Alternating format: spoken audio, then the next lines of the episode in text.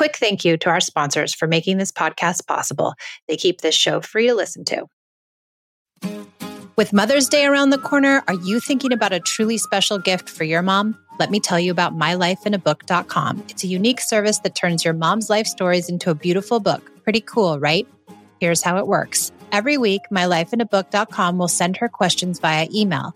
These can be pre written questions about her life or any custom questions you wish to ask. And then she can either type her responses or use their voice to text feature.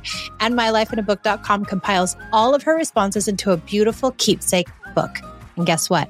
They can even create an audiobook using her voice recordings. It's like preserving her voice and her stories for eternity. This book becomes a legacy, something your future generations can treasure forever.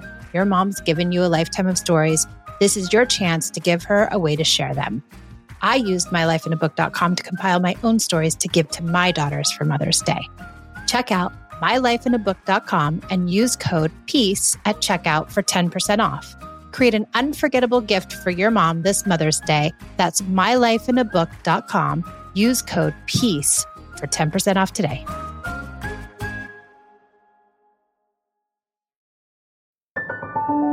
I came to parenting with everything I learned in childhood yelling, punishing, controlling, and shaming. After trying almost every method, I found connected parenting and was totally shocked when empathy, listening, doing away with rewards and consequences, and being a safe place actually worked. It moved the behaviors of my children and it felt good, especially with my very strong willed and highly sensitive oldest daughter. This podcast was born out of the idea of sharing the message and helping parents find more peace in a modern world. Welcome to the Peace and Parenting Podcast. So glad you're here.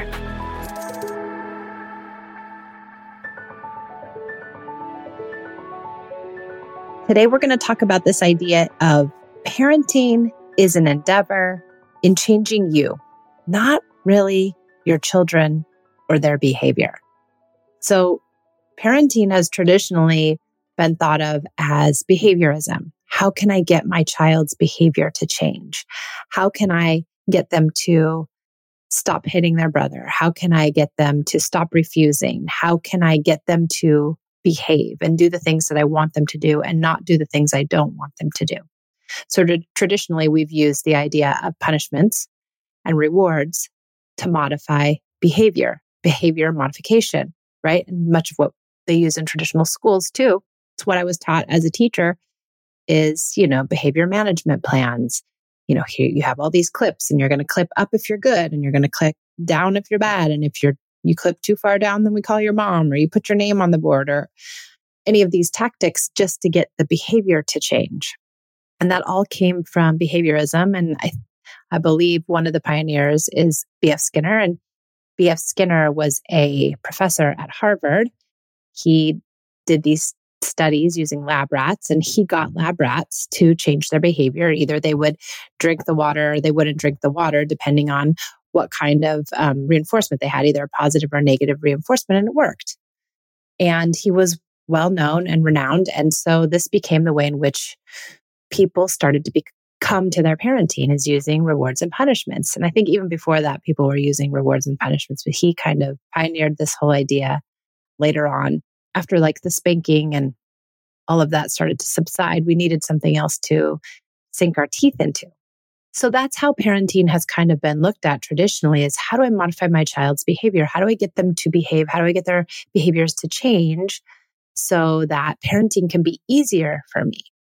Because it's too hard when they push back all the time and it's too hard when they say no and it's it's really triggering for us because, you know, we come from our own backgrounds of our own childhood and we likely weren't allowed to say no and so when our child says no, it can be very unearthing for us. So that's why we use rewards and punishments. The problem is, is that we're not lab rats and we have complex brains and limbic systems and we have complex thoughts and nobody likes to be punished or rewarded because it feels manipulative. So if we abandon this whole idea, and this is what I hear a lot on Instagram, people will say, What am I supposed to do if I can't use my bribes and my threats or my consequences? How can I get my child to behave? And I think that there has to be a bigger understanding and a bigger idea than just how do I get my kid to behave? Because if that's just your idea, it feels like you are just taking care of animals, right? You're just trying to get the animal to behave. And you're not really thinking of the bigger, more important picture. And the bigger, more important picture is the relationship. And what we're really trying to do is form a deep bonded relationship with somebody else. And I believe the only way to have a mature, deep bonded relationship with an immature little tiny being or even bigger being, but they're still immature, is to be the mature person. We have to fly at 30,000 feet. We can't be at ground level. We have to be more evolved than our children are. That can be very hard. And that's kind of a big ask for us because we come with our own childhood wounds. We come with our own baggage. We come with our own temperament we come with a partner maybe who is doing this with us or not doing this with us, or we're getting along with them or we're not getting along with them. But either way, it probably adds an extra piece in there. So there's a lot on our plate.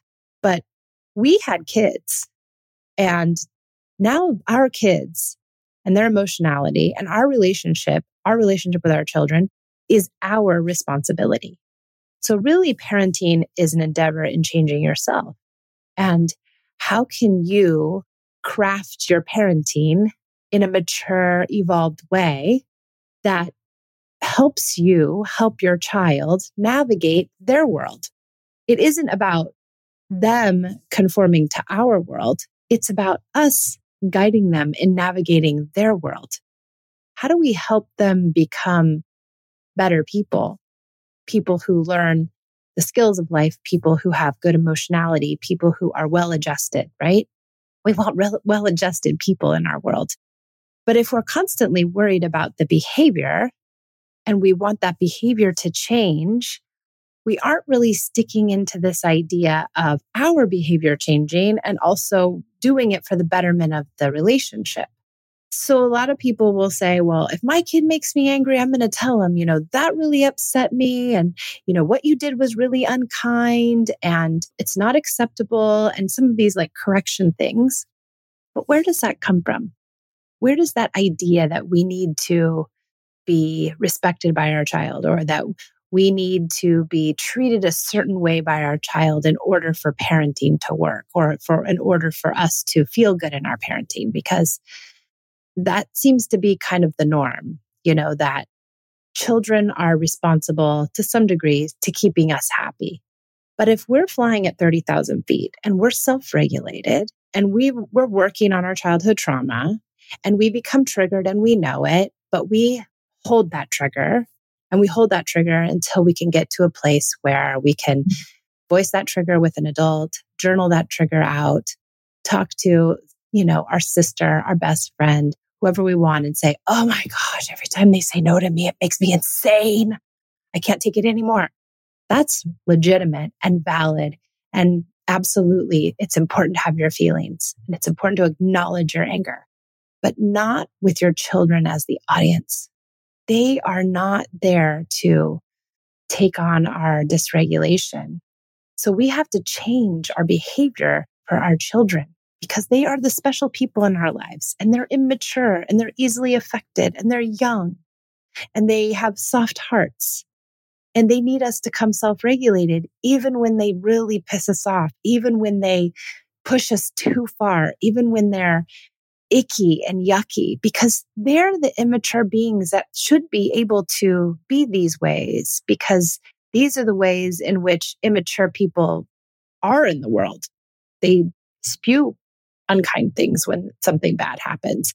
They say the wrong thing all the time because they're kids and they're going to do that. We have to give them that breeding ground to do that, that space to do that because that's part of maturing and that's part of learning and that's part of growing up. But we, unfortunately, can't necessarily have that same space with our kids.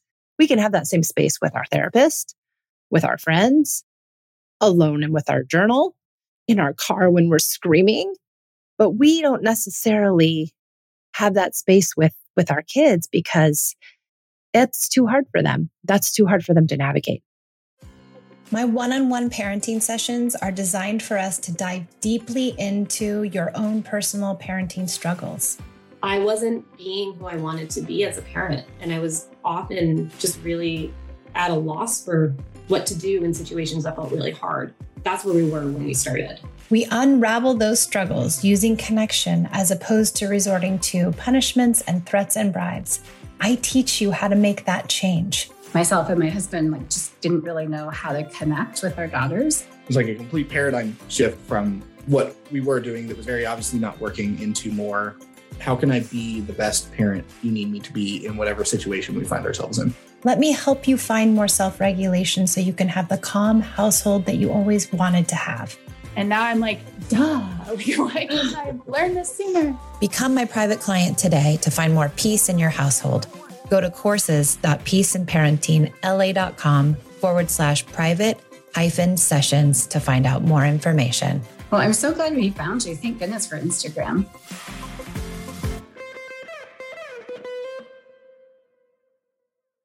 Think about it. How hard is it for us to take on our kids' feelings when they're being unkind, when they're being mean, and when they're saying the wrong thing? it's hard. It's really hard. And so it is equally as hard for a little tiny child or even a teenage child to endure our feelings. It's difficult for them. And it's not fair to put that on them. I know it doesn't seem fair to us. And it really, it actually isn't fair to us. It is not fair that we have to take on the feelings. It is not fair that they get to be the dysregulated ones and we can't. None of that is fair. But again, we're the adult. And if we're talking trying to be the best parent we can be, then that means coming to every single situation regulated. Now, can you? Probably not.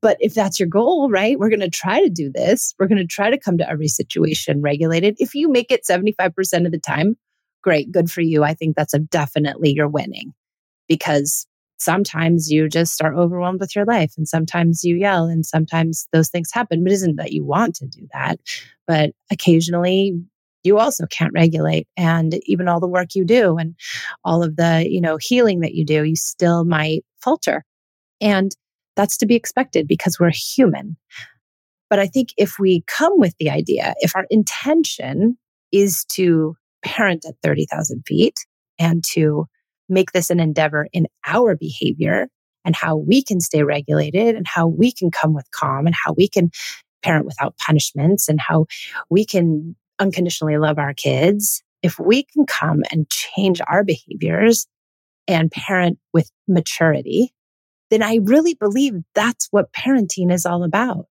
It's about how do I find my highest ground, my most mature, my most evolved persona to bring to my parenting. Now you're going to be a work in progress all the time. I, I, I am, I'm a work in progress big time, but I'm working. I'm working at it. I work at it all the time. I work at trying not to react. So Esme, you know, she has a boyfriend, she's telling me about the boyfriend and, you know, she said some things where I was like, oh, I don't know, you know, yeah, that sounds, you know, I don't know. Like I, I have an opinion about what's happening and I don't say anything because I'm letting her have her experience and I'm allowing her to learn things. And I want her to experience life and me to be the ardent supporter as opposed to, you know, the dictator or somehow, you know, giving so much advice that it isn't probably healthy for her but it's hard. It's hard for me to stay regulated. It's hard for me not to jump in. It's hard for me to fly at 30,000 feet and be the mature adult that knows that Esme's going to figure all her stuff out. She understands what or she will understand and learn a lot of things in these experiences and that I have to support her and and trust in her. And that's not easy. That takes a very evolved mindset to do that. And at times I don't have it. It's, it, falls away and I, I want to give advice and I want to correct and I, I want to say, you really pissed me off. Why are you saying that to me? I want to say those things too. And I want to, or I want to say, you know, that really hurt my feelings. I really didn't like that, but I don't need to do that because I don't need for her to feel bad about hurting my feelings. I don't need that from her because it doesn't make me a better person. It doesn't really help me if I think about it. If I really think about it, it doesn't help me to make her apologize to me or make her feel bad that I'm angry or upset. I don't need to be. I really don't. I don't need to allow my child to trigger me. Now, do I at times? Absolutely. But I come with this intention that I don't want her to, that I try not to let her do. And if she does, I or either of them do, I take that trigger and I take that upset and I express it and voice it and write about it and get it out elsewhere, not in front of my kids. So I guess this is really just a podcast on how do you say self regulate and why is that important? And is parenting about your child's behavior? Or really is parenting about your own behavior and how you can change it and modify it and create a better reality in your parenting by just changing your behavior because also your kids will follow your lead. If you change and you're calmer over time, so, so will they, they be. And so that's what we're kind of looking for is you're, you're leading this family, right? You're the, you're the head of household and, and you're leading this family. And what kind of leader do you want to be? Do you want to be the calm, connected, nothing rattles me leader? Think about the people that you, that you would want to follow in your life, like the best bosses you had, or, you know, the best adults you viewed at when you were a kid, coaches or whomever was in your life. Which ones did you respect the most? Were they the ones who were constantly getting upset or telling you what you should and shouldn't do? Or were they like the calm, connected, smart, centered leader? Those are the ones I liked, the ones that just were never really rattled. And that's a hard place to be as a parent. That's a hard place to be as a person. But those people I like to be around. I glean from them. I, I feel like I want to be in their aura, these like grounded people that bring a sense of calm. So, if nothing else, I hope you get that out of this podcast that you can be that sense of calm for your kids if you can come with your self regulation and you can change your behavior instead of figuring out how to change theirs. Okay. Thanks for joining me on the Peace and Parenting podcast. And I'm so glad you were here.